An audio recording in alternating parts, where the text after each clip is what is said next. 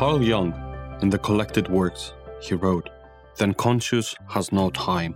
There is no trouble about time in the unconscious. Part of our psyche is not in time and not in space. They're only an illusion, time and space, and so, in a certain part of our psyche, time does not exist at all. Welcome, my friends, to another episode from Inside Treasures. My name is Phoebus, and I love to challenge myself and those around me for the purpose of growth. This podcast is about helping you to heal, to change, and to grow. This episode is all about our perception of time and how we relate to time and how we experience time. My struggle with time has started years and years and years ago, and part of it is just me wanting to be relaxed, taking my own time, and doing things my own way. But the truth is, when we're working with the world, we have to learn to adjust to a certain time. I like to be relaxed. I don't like to be anxious. I don't like to rush to places. I don't like to rush in general. I like to take it easy. But there are times to do things quickly. There are times to do things and be in places on time. But for me, that was a struggle.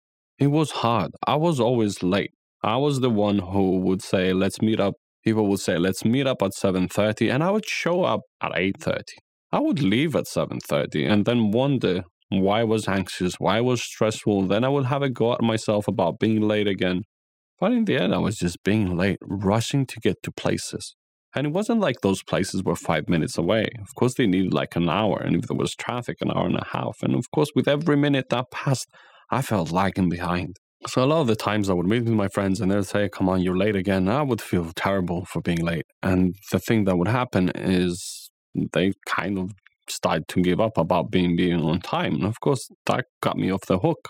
But it also didn't make me become better with time and being there when we said we would be. It was breaking my boundaries. It was breaking the relationship I had with myself and my friends around me because they couldn't rely on me on being on time. So then they kind of changed things. They said, "Well, we know you're going to be late, so we're going to tell you 7:30, but we know we're meeting at 8:30." And that was just kind of the joke. They would try and sit me down and say, "Look, you can sit here. You can, if you want to be somewhere at 7:30, you need an hour you need at least to leave at 6.30 if you're leaving and then you just add some more time add another 15 20 minutes on top of that and you know what time you need to leave so for that it would be like 6 10 past 6 you know it would give me, me enough time to go there and be there but the truth is i still failed at it the time that I started getting better with time was after I had kids and they kind of started going to nursery. And it was a specific time that we needed to drop them off and a specific time that we needed to pick them up. And dropping off, there would still be the times we're getting ready. It's going to be late. It's okay. But most of the times it was about making sure that I'd be there on time because it was kind of like a very important appointment. So I had that sense of importance, that sense of urgency. And especially when it comes to picking up my kids from school, it's been about absolutely, I can't be late any single minute because I need to be there to pick them up. Because I know consequences of parents not picking up their children. It feels like there's a huge drag. So that's made me more accountable to myself and to my children and making sure that I'm there when I need to be there. The little trick that I try to use is knowing the time and also try my best to rush early. So I know roughly how much time I need. I need know the time that I need to leave, but then I try to rush just for a few minutes for me to get ready to do my best to lean in and just get get out of the door. That's the message I'm sending to myself.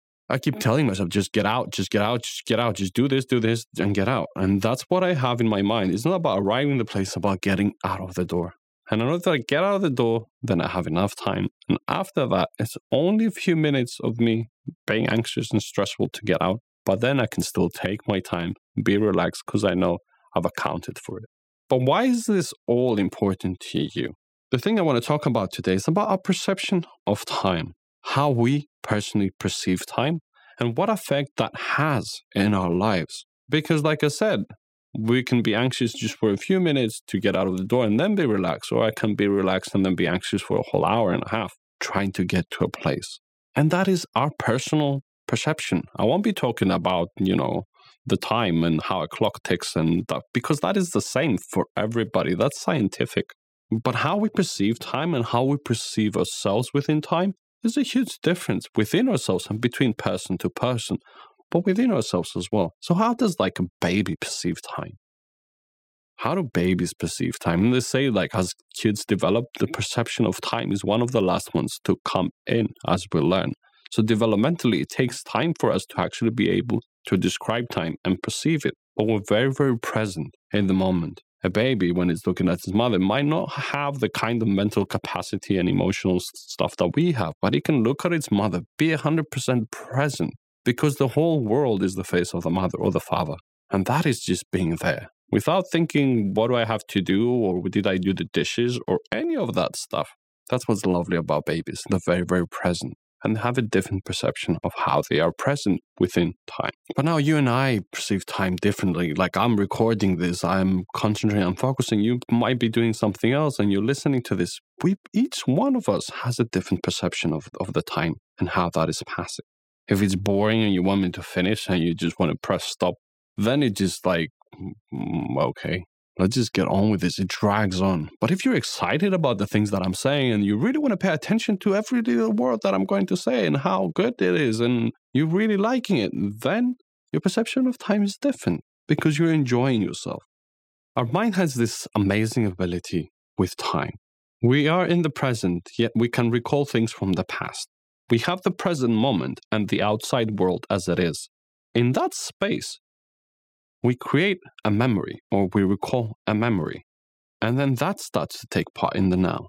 Our mind has the ability to compress time, to think of time as if it was only yesterday, although it was like a, like 10 years ago. And it can also go into the future. Think about future outcomes. What will happen? What might happen? What hasn't happened? It can also create, with that compression of time, the bias of our ability to do things a lot more things than we are able to do in a specific set of time. Like when we set up our agenda for the day and we think, I'll do this at this time and that at that time, and it's only going to take five minutes here, five minutes there. But in reality, they don't. And things take longer.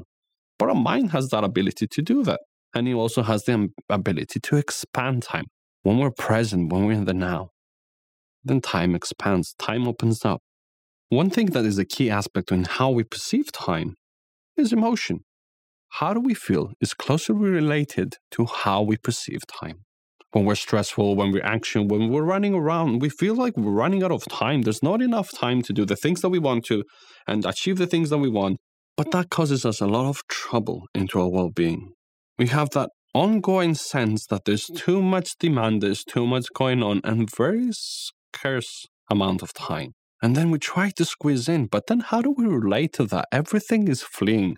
And most of all, our life is fleeing and we're not present because we're constantly on the next thing and on the next thing. And our mind is agitated. And when our mind is agitated, our perception of time changes. Everything becomes too short, too narrow. Everything is fleeing away. We're not present. And we're not present and we're anxious and agitated. Life moves out of our hands. On the contrary, when we're calm or when we're happy, or perhaps when we're on a date, we might be so much there engrossed into the other person, talking about things, being there, having fun.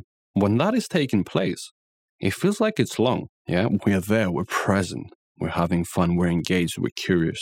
But then when that finishes and we look back, we're like, oh, that felt quickly. You see how the perception of time changes when we're going through it and afterwards as a memory.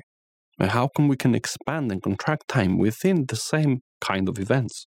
And depending on how we are feeling, if I'm lonely, or if I'm waiting on the line on the queue and there's someone there and I'm just thinking, come on, mate, I have to pick up the kids. And it's only been five seconds. I'm expanding time again because of the way that I feel, because of not willing to sit there and my mind races to be somewhere else, into the future or into the past. The truth is, we only have the now. There's only now. And now is very quick. And now it's very slow and now changes, but now is ever present.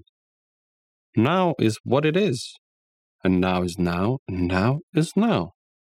I know it's a play with words, but in reality, when we experience that from a moment to moment, we know that the moment before, when we have time ticking, we know was a different time and it belongs to the past. But that is not something to burden us. That's something to enlighten us, to know that there's always a chance, that there's always a way, there's always a perception with the time that we can have. Because there is more time. There's always more time, there's always another now. But our thoughts and emotions get in the way. By practicing meditation, we see that we can be focusing on something, we can be concentrating, we can be meditating. And the minute our thoughts arise, the minute pictures arise, the minute sounds arise within our own mind, and we start to get engaged, we fall into that part. And we start to get lost. You're present on something, something else comes that drifts us. And that comes with observation and presence, being present and realizing that when we start to think, it's not that it's bad to think, but when we start to think and overthink, if we're not doing it intentionally, if I'm with my kids and I'm thinking about the work that I need to do, I'm being taken away from the present moment. I don't allow myself to enjoy that. But I have demands, I have things that I need to do. Yes, we all do, but how can I push that all that aside and say, I can deal with you later? Because right now I want to be present. Right now I want to be here. I want to observe. I want to participate in this thing called life that's taking place in this space, in this time, right here, right now. The past is driven by memory. It's about recollecting the memory. It's about re- enumerating things. We can learn from the past. There's a lot to learn, but if we're just renumerating and thinking, oh, why this didn't work in the past and I need to make it work and I'm worried about this and that happened, it's just like we're getting lost. And again, in that thing of getting lost, we lose the present moment because the present moment might not have the gifts that the past had, or it might be better in other ways. But by going back, we're not doing anything apart from losing the now. And the future is similar. It's about perceived circumstances that might happen in a specific way that we fantasize about them that haven't happened. We don't even know. We're guessing whether we're optimistic or pessimistic. It doesn't really matter because we're thinking, oh, this will happen, or oh, we'll go that way, and that will happen. But we don't know how it's going to play out. We're assuming, we're expecting, whether one things or don't want things, avoiding things or trying to go towards things, it doesn't matter because it's the same thing. We're perceiving a situation that hasn't yet happened. We're not in it. And again, we're losing the present moment. And it's about finding the gifts in the present moment. And all these things are based on our personality, on our beliefs, on our expectations, the way we think about things. It's bringing up our mind back into the present from the past and the future. That might be constant work at times. And at times you can let go and just go back and forwards and it's okay. And we drift, and it's part of the learning process. Our perception of life has to do with our relationship with time. And it starts with the moment to moment. It expands to hour to hour and then becomes day to day. But how we experience our moments is how we experience our life in total. Because our life is an accumulation of different moments. And the more present we are, the more there we are, the more we can taste it, the sweetness and the sourness. But it gives us a sensation of a full life. And it has to do with us being present with what is going on. Instead of fleeing, avoiding, fighting, resisting, we're there, present with whatever comes our way. As my friend Jim Rohn said, time is more valuable than money. You can get more money, but you cannot get more time. Stop selling the now in favor of yesterday and tomorrow. Be here now and be present. I'm here to help you heal, change, and grow. If there's something that resonated with you, something that you need help with, give me a shout at podcast at insidetreasures.com. Thank you for tuning in to another episode from Inside Treasures. My name is Phoebus, and until next time, my friends, let peace guide your life, let love guide your heart, and reason guide your thoughts.